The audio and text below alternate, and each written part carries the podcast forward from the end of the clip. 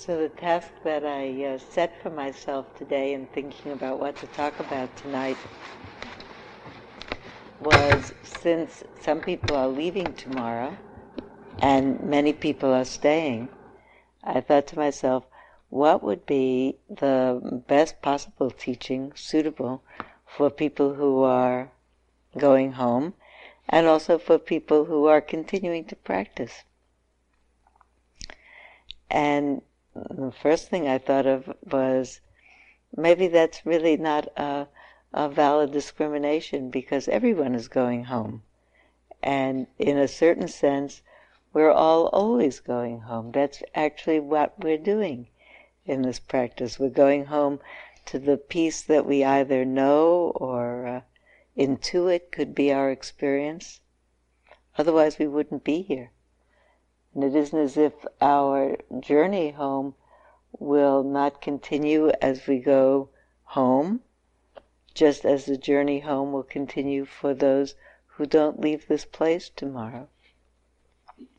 But then I thought that probably the teaching best suitable for people in either locations while going home is to hear some of the teachings of the Buddha is very satisfying and for me very consoling to listen again and again and again to what the Buddha taught. When I say to myself, I take refuge in the Buddha and the Dharma and the Sangha, when I say I take refuge in the Dharma, I take such comfort for the fact in the fact that for two and a half millennia people have used these very same instructions to wake up, to come home to their true nature, to the possibility of a peaceful heart. I don't have to reinvent the wheel. It's out there. There are instruction manuals. In fact, when I think of those precepts, taking refuge in the Buddha and the Dharma and the Sangha. And I, I often think, I often say actually to teaching colleagues when we talk about should we take them in the beginning, should we take them in the end, how frequently should we do them? I have a sense that you can't do them too much, really, or too often. It's so inspiring for me to think that the Buddha was a person just like we are, and that waking up is a possibility. And that the Dharma has been set out for us to use and work with. And that we have a community of friends. Those that we see here in this room, those that we know that are our friends on the journey, our kin and our family, and everyone we have in our close association that supports us in our work, we have the Sangha, the names of whom we know, and all the people everywhere waking up in this tradition and any tradition that knows that there's a journey and a path and a way home. So it's inspiring for me to think that refuges are really important to me.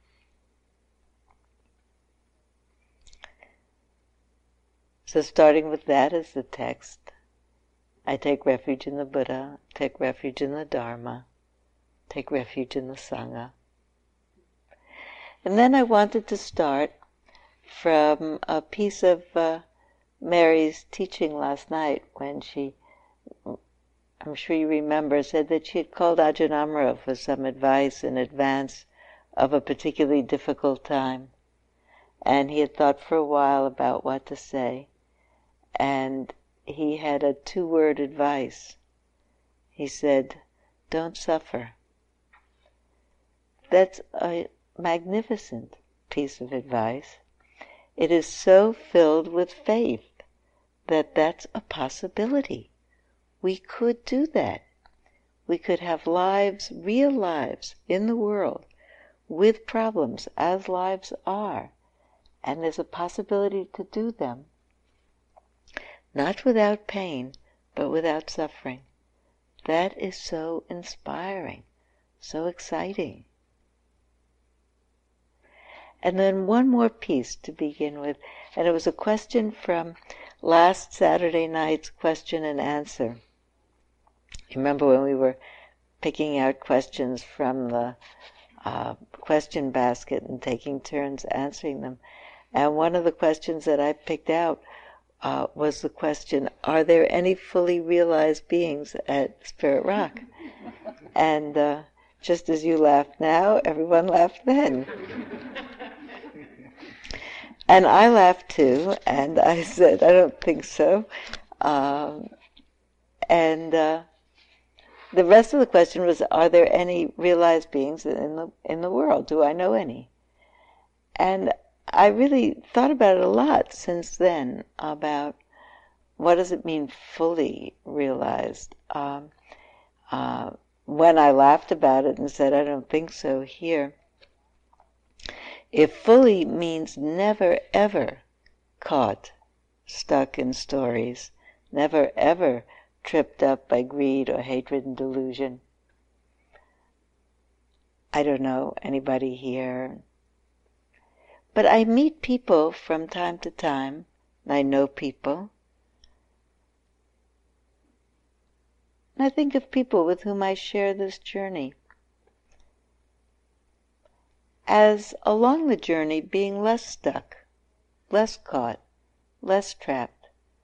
So if that question meant fully and forever, I don't know, but sometimes and sometimes, at least for a while, quite free. I'd like to tell you a story. Because you remember I said I think there are probably lots of quite regular people in the world. Ordinary people, people you wouldn't know from looking at them that they were quite free. A few years ago, um, my husband and I were in New York City, and uh, we met, made a kind of a pilgrimage to Borough Park, it's part of Brooklyn, where we lived for the first year that we were married.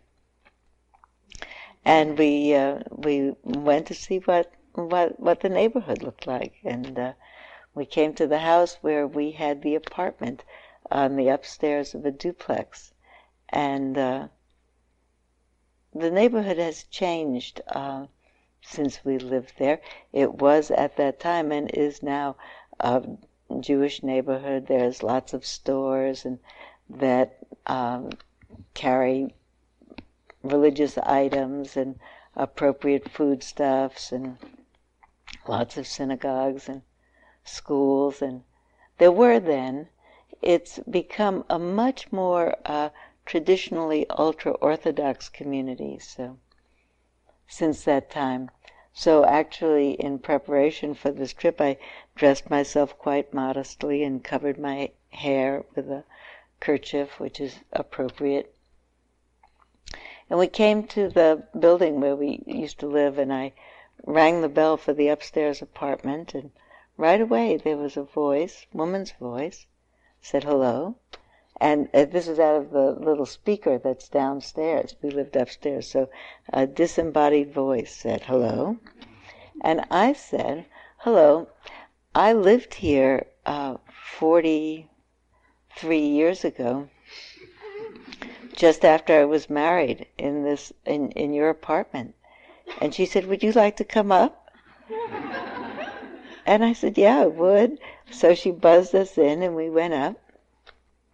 And my husband and I stayed with her for an hour or an hour and a half. She made us tea, and uh, she showed us around the apartment.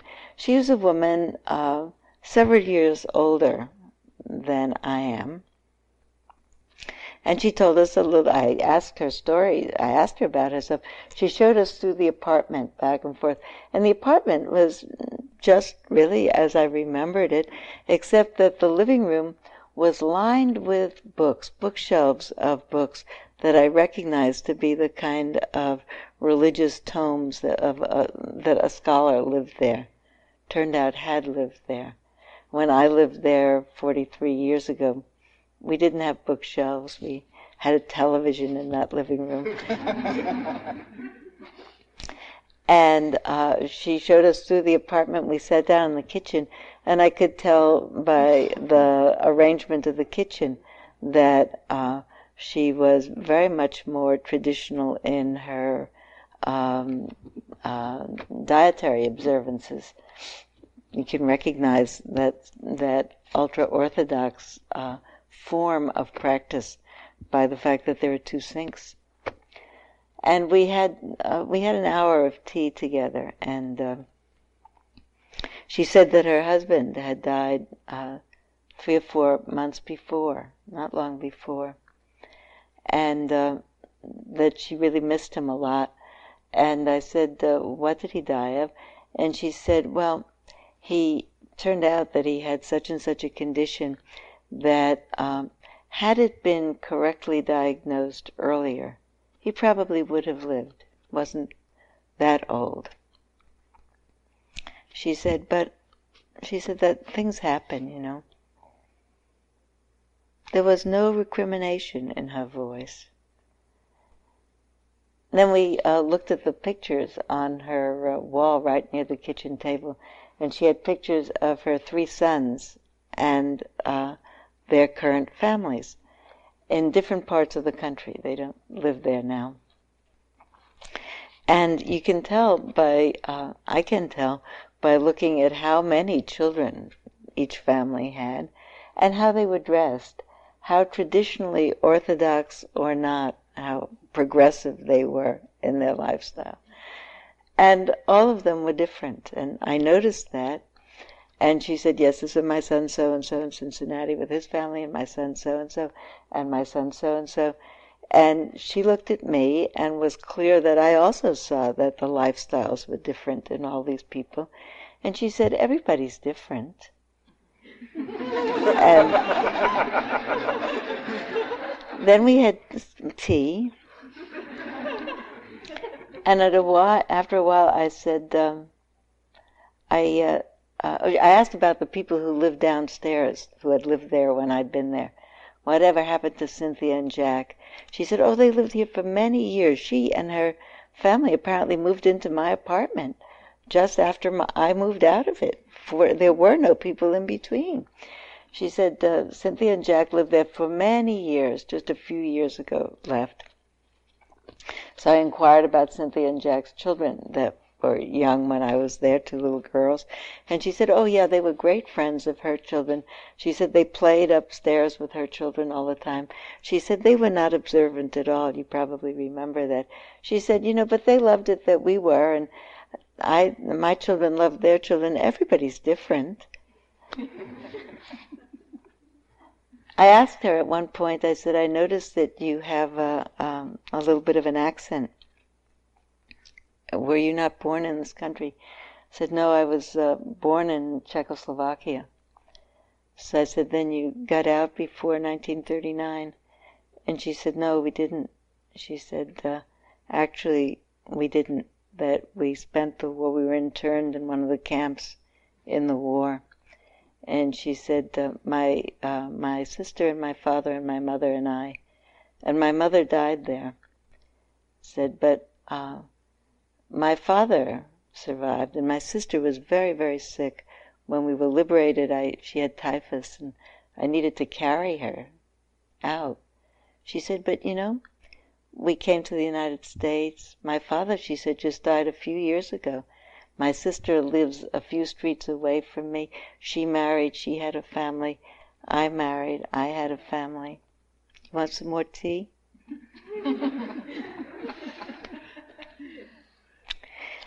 In front of her was a box of uh, remedies, um, lots of vitamins and supplements, and uh, she had her tea, and was portioning out her vitamins and supplements and I looked at it. You know, she's a an older woman in a traditional neighborhood. It didn't seem it's not a neighborhood of new age shops and health food stores.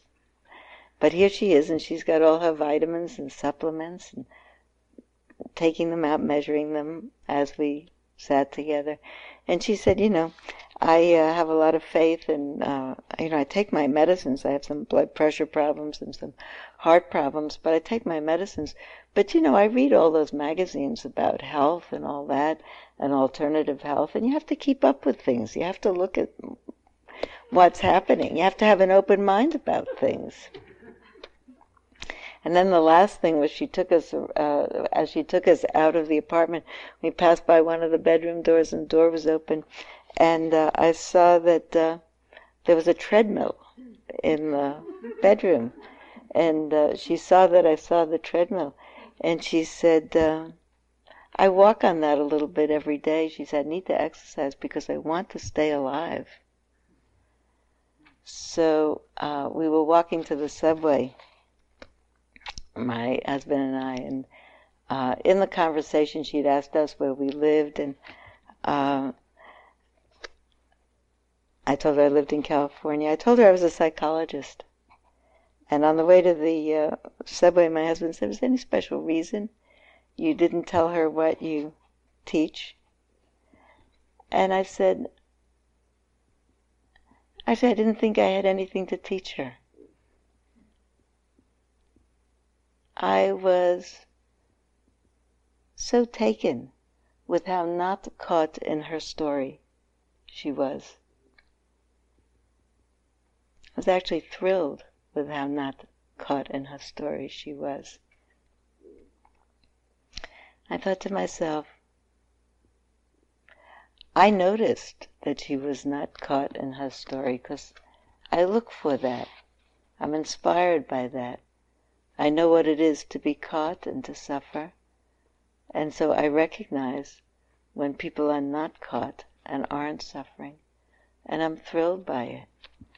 And I thought about the fact that I have a similar feeling about what it must mean if you understand about freedom from suffering and you meet someone who is free. I thought about the stories of the Buddha after his own enlightenment, meeting the five monks with whom he had practiced before he had left them and gone off to do his own practice by himself. And his meeting them again, there recognizing in seeing his radiance and his serenity and his clarity that he actually was free. Him telling them what he had learned. This is what he told them.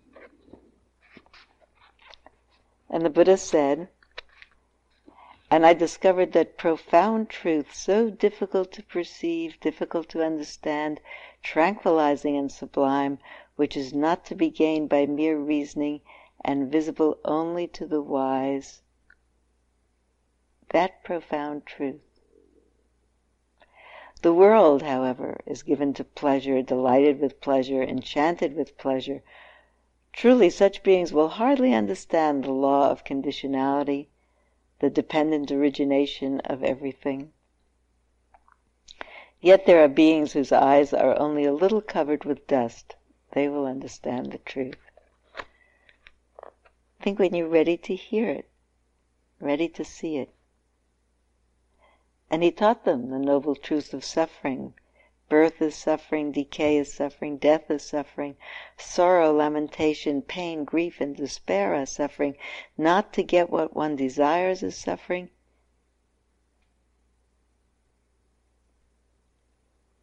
And the origin of suffering, he taught them, is craving, is thirst, craving in the mind. That condition in which the mind is held captive by what it thinks it needs to have. And he taught them the noble truth of the extinction of suffering.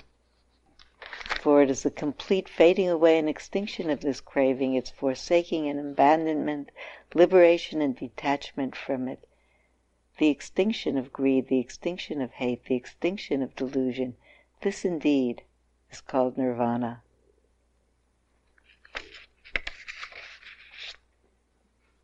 and he taught them about the noble truth of the path that leads to the end of suffering. That which we are practicing here and will practice at home and practice all the time.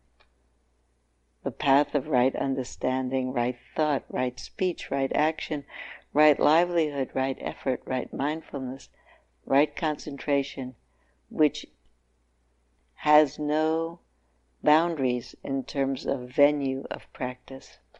It's a practice for a life all the time. And he said, This is the middle path which the Perfect One has discovered, which makes one both see and know, which leads to peace, to discernment, to enlightenment.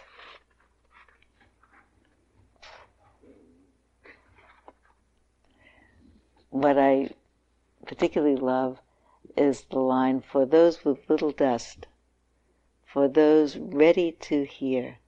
In uh, some of the classic stories of the Buddha's teaching, it says, and the Blessed One went here and sat down and taught, or he went there and sat down and taught.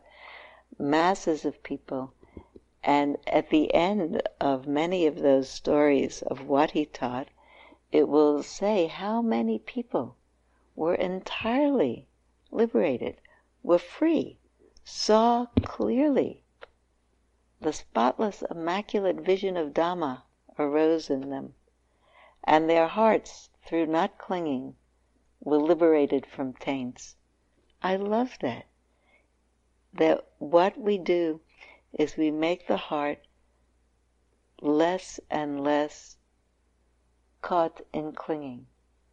And then the truth arises. Their minds were ready, they didn't cling. In the original story, all five of them got it.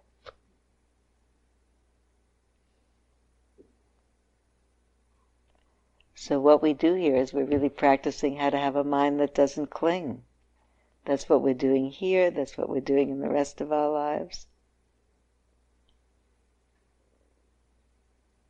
I'm so uh, inspired by the idea that you could just develop your mind.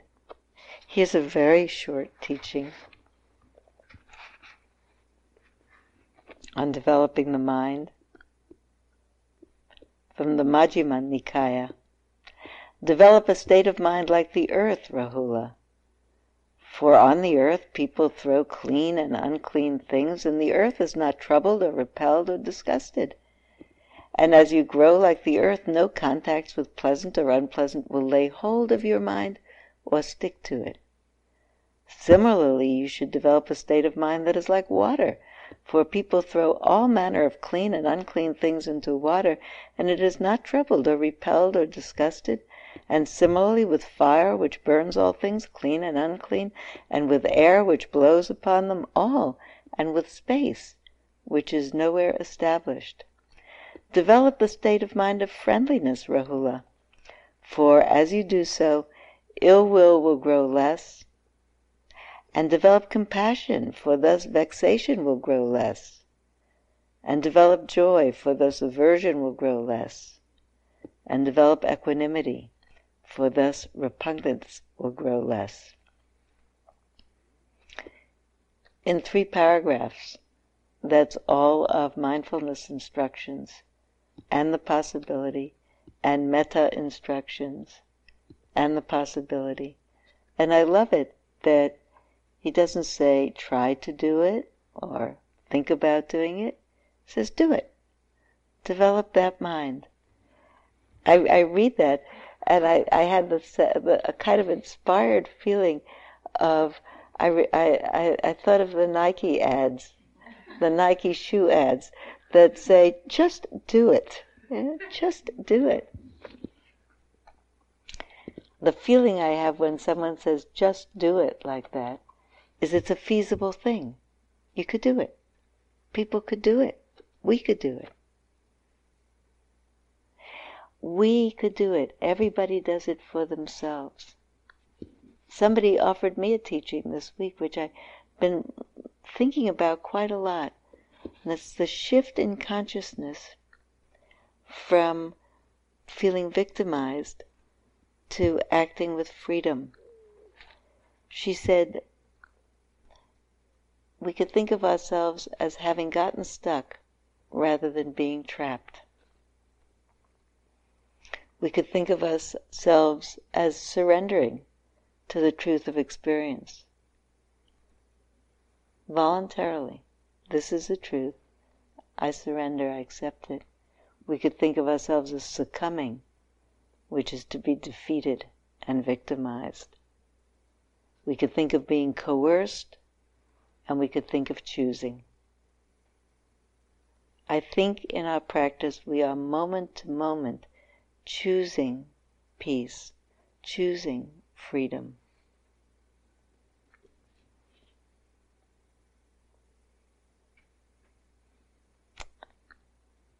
It's not so easy. We have lots of mind habits to overcome. I sometimes think of the Satipatthana Sutta, the sutta on the foundations of mindfulness, as being uh, remedial mindfulness for, uh, especially when I read the, the stories in the time of the Buddha where he just said, this is what's true, and people woke up. That was it. And uh, because I, I, uh, I, I, I I like to teach, and I think a lot about teaching techniques.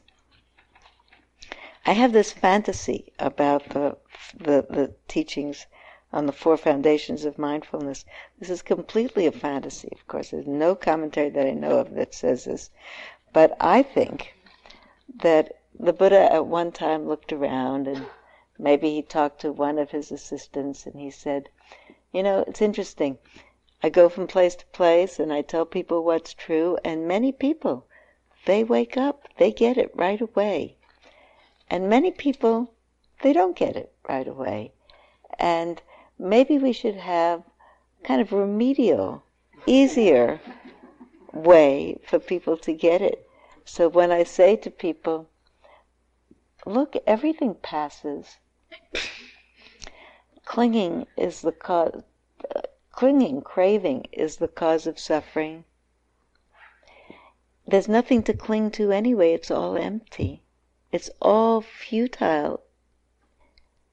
Tension in the mind, extra.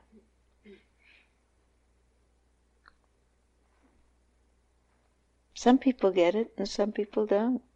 Some people get how one thing causes another thing causes another thing but that nothing has any solidity, any permanence in itself.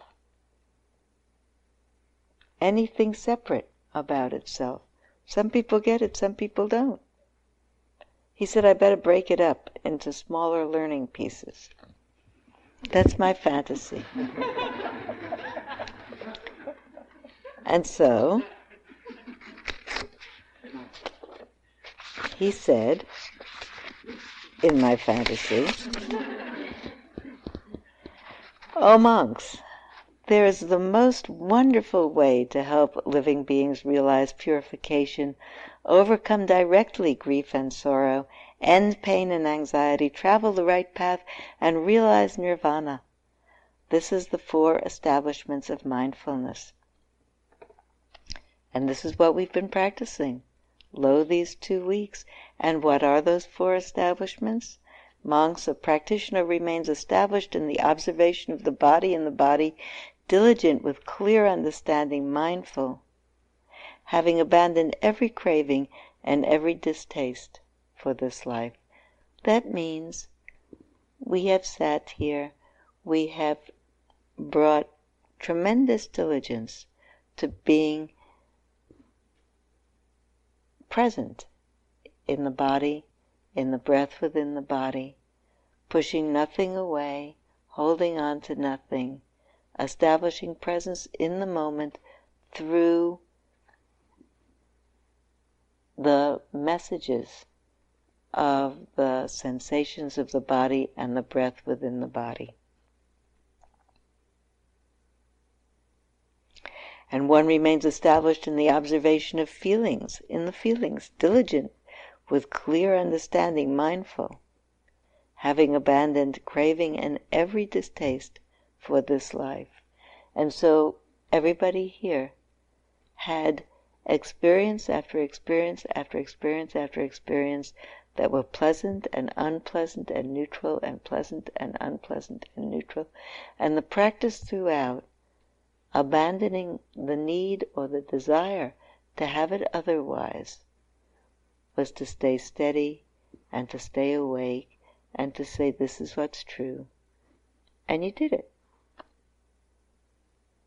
One remains established in the observation of mind in the mind, diligent with clear understanding, mindful, having abandoned every craving and every distaste for this life. We paid attention to mind states. What's happening, what's true about what's happening, what's here now, when is it present, when is it gone. One remains established in the observation of the objects of mind in the objects of mind, diligent with clear understanding, mindful, having abandoned every craving and every distaste for this life. Just practicing as much as we can to say, This is what's true, and I am here for it. And this is what's true about what's true. One remains established in the observation of mind in the mind, diligent with clear understanding, mindful, having abandoned every craving and every distaste for this life. We paid attention to mind states. What's happening? what's true about what's happening, what's here now, when is it present, when is it gone. One remains established in the observation of the objects of mind in the objects of mind, diligent with clear understanding, mindful, having abandoned every craving and every distaste for this life. Just practicing as much as we can to say, This is what's true, and I am here for it. And this is what's true about what's true. And he gives them very explicit instructions, not different from the ones we gave you. One goes to the forest, or to the foot of a tree, or to an empty room. Here we are. One holds one's body straight and establishes mindfulness. Thinking, breathing in. I'm breathing in a long breath. Breathing out a long breath, one knows I'm breathing out a long breath. Breathing in a short breath, one knows I'm breathing in a short breath, and breathing out a short breath, one knows I am breathing out a short breath. Just what's happening. Moreover, when walking, the practitioner is aware I'm walking, and when standing is aware I am standing, and when sitting is aware I am sitting, and when lying down is aware I am lying down. When one eats or drinks, chews or savors the food, one applies full awareness to this. When one walks, stands, lies down, sits, sleeps, or wakes up, speaks, or is silent, one shines one's awareness on all of it.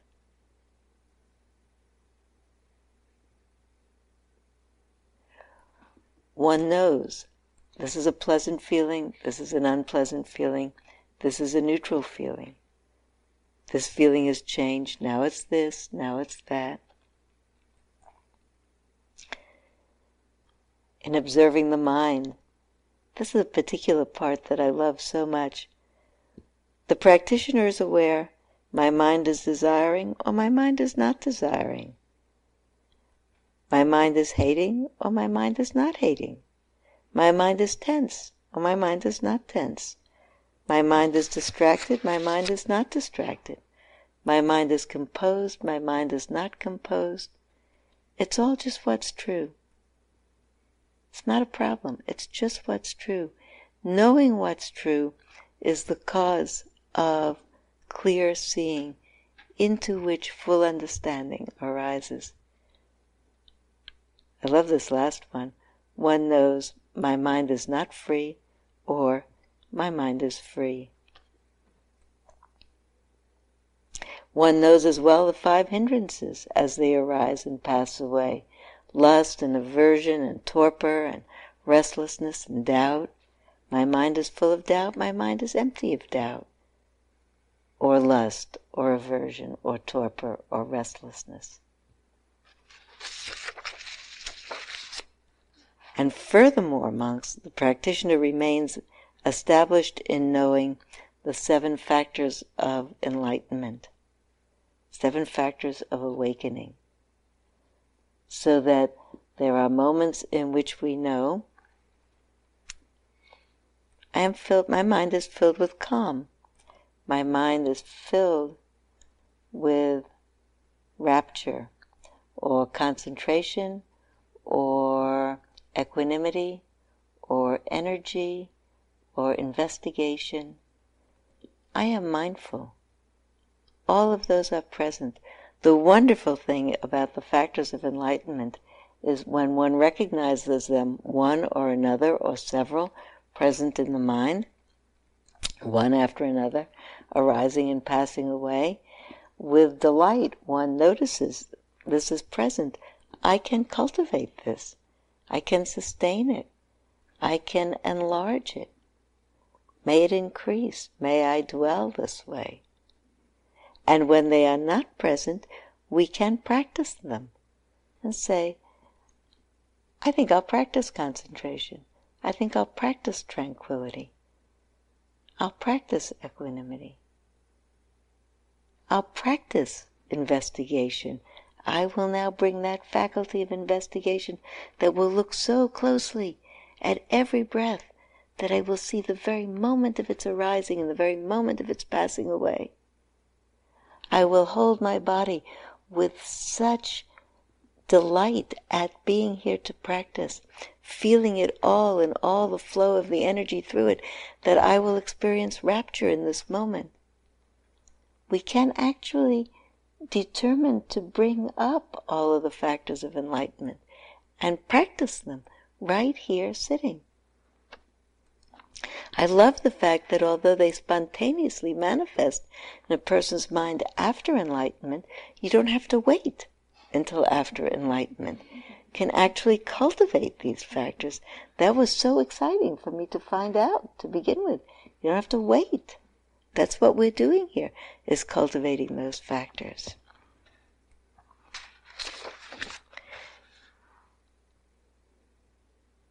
And in the end of the, uh, that teaching, the Buddha said, the practitioner becomes aware, becomes established in the observation of the Four Noble Truths, and is then aware this is suffering, when it arises, or this is the cause of suffering when that arises, or this is the end of suffering as that arises. And this is the path that leads to the end of suffering as that understanding arises. And in the very end of the sutta, it says, the monks were delighted to hear the teachings of the Buddha. They took it to heart and began to put it into practice. I know that you are as well delighted, and that everyone is practicing with tremendous excitement about it. It's a tremendous inspirer of faith for me to live in a practice community as we all are and to hear these teachings over and over and over again.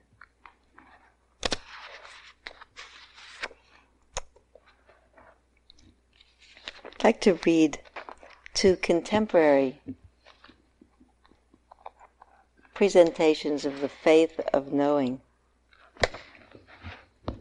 that this is a path that leads to the end of suffering and to peace. This is a book of photographs of Tibetans in exile. Each of the photographs has an essay that little essay that goes with it. It's a new book by Stephen Harrison, who's a photographer and a Dharma practitioner. My name is Ama Adhe, and I am 65 years old. I spent 28 years of my life in eight different Chinese prisons as a political prisoner. My chuba, which is the traditional dress of both Tibetan men and women, became my protection at night in the cold and dampness of my small prison cell. I used my sleeve as a pillow, one side of my chuba as a mattress, and the other side as a blanket, since many of the prisons there in many of the prisons there was no other bedding or blankets. Often when I worked in the prison vegetable garden that fed the Chinese guards, my chuba became the secret hiding place where I would store and conceal food to bring to the other prisoners who were starving. I was caught and severely punished for this on many occasions. The inscription you see on the flag in this photograph is the Dolma prayer. I attribute my survival to the ceaseless repetition of this prayer. When I first was in prison, I tore a strip of cloth from my chuba and tied 108 knots in it to use it as a rosary. It is a tradition for Tibetans to count the number of repetitions of our prayers because it helps us to maintain our attention and concentration. The Chinese guards noticed this knotted cloth and beat me. Then I began to say my prayers out loud in my small cell. The guards waited secretly outside. Whenever they heard the sound of my prayers, they would beat me again. And so I learned to whisper my prayers. When they saw my lips moving, the guards placed duct tape over my mouth. I learned to say my prayers with my fingers and in my mind. When they saw my fingers moving, they beat me and placed duct tape over my fingers to prevent me from counting. And so it was that I learned to pray silently in my mind without making any gestures so that the guards would see nothing at all. I'll read you one more. This is called The Monk Who Sang in Prison. I am Palden Gyatso. I spent 33 years of my life in Chinese prisons and labor camps. During the time I was incarcerated, the authorities decided that brutality was the only way to react to our rebelliousness. Guards began to use violence to punish the slightest infringement. But the prisoners were unyielding. They said openly that they would prefer to die rather than submit to the Chinese. It was a battle of wills. For those who use brute force, there is nothing more insulting than a victim's refusal to acknowledge their power. The human body can bear immeasurable pain and yet recover. Wounds can heal, but once your spirit is broken, everything falls apart. So we did not allow ourselves to feel dejected. We drew strength from our convictions and, above all, from our belief that we were fighting for justice and for the freedom of our country. In my prison, we used to sing, One day the sun will shine through the dark clouds. The vision of the sun dispelling the dark clouds and our unbroken spirits kept us alive. It was not only prisoners who were resilient, so it was it was not only prisoners who were resilient, so were ordinary men and women who lived their daily lives in the shadow of the Chinese Communist Party. Even today, young boys and girls who knew nothing of feudal Tibet and who are said to be the sons and daughters of the party are crying out for freedom. Our collective will to resist what is unjust is like a fire that cannot be put out. Looking back, I can see that a person's love of freedom is like a smoldering fire under snow.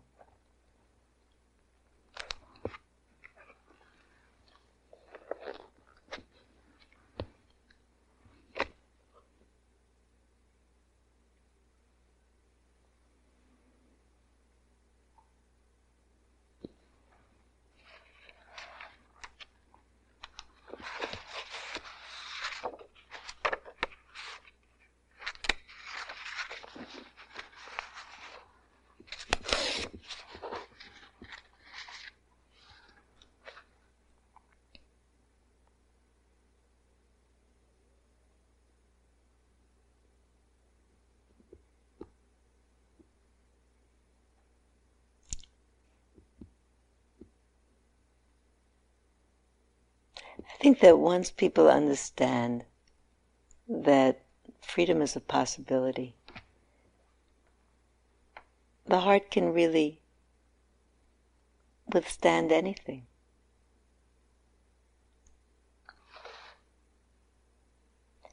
From the Anguttara Nikaya. Just as a capable physician might instantly cure a patient who is in pain and seriously ill, so also, dear friend, whatever one hears of the Buddha's Dharma, be it discourses, mixed prose, explanations, or marvelous statements, one's sorrow, lamentation, pain, grief, and despair will vanish. Just as if there were a beautiful pond with pleasant shore, its waters being clear, agreeable, cool, and transparent, and a man came by, scorched and exhausted by heat, fatigued, parched, and thirsty, and he would step into the pond, bathe, and drink, and thus all his plight, fatigue, and feverishness are allayed.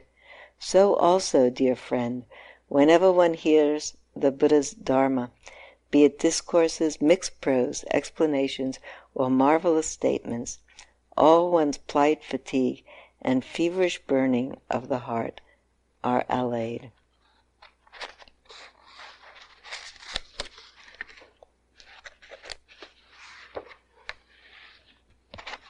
When I first heard Buddha Dharma, I was better before I was better.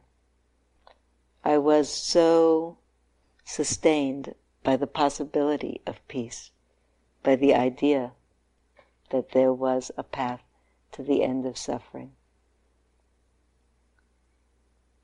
I'll tell you one more teaching from a contemporary teacher, my good friend and colleague and uh, metta benefactor, Sharon, Sharon Salzberg. When I began my metta practice, Sharon was my teacher. And every day I would come for my interview, and then when I left the interview room, uh, just as I had my uh, hand on the doorknob and I was leaving, she would say, uh, Remember, Sylvia, be happy. And I would say, Thank you very much, and I'd go out. And uh,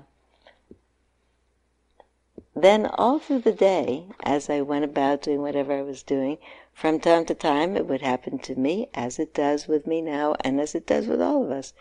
Find all of a sudden the mind is caught. At that time, what I discovered was my mind would get caught in a story and a feeling and a this or a that. It would go on for a while, and all of a sudden, the voice of Sharon would arise in my mind, and I would hear it say, Remember, Sylvia, be happy. And I think to myself, I'm not happy.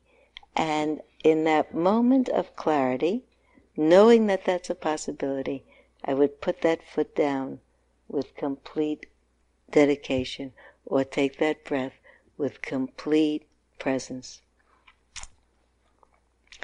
when I first heard Sharon say, Remember, Sylvia, be happy, I thought it was a kind of an East Coast thing that you said to people when they left, like a, a, a salutation, like we say to people sometimes, Have a good day. I thought it was like that.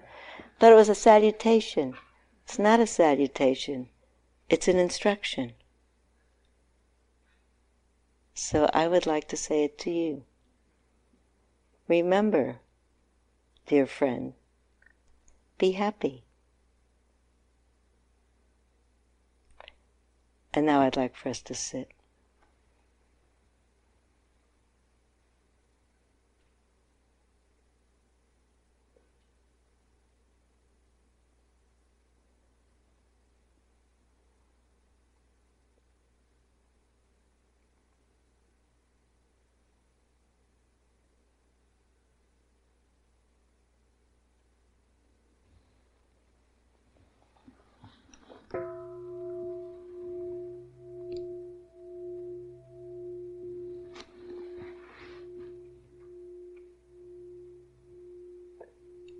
Thank you very much.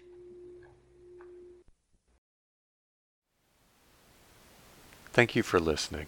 To learn how you can support the teachers and Dharma Seed, please visit dharmaseed.org slash donate.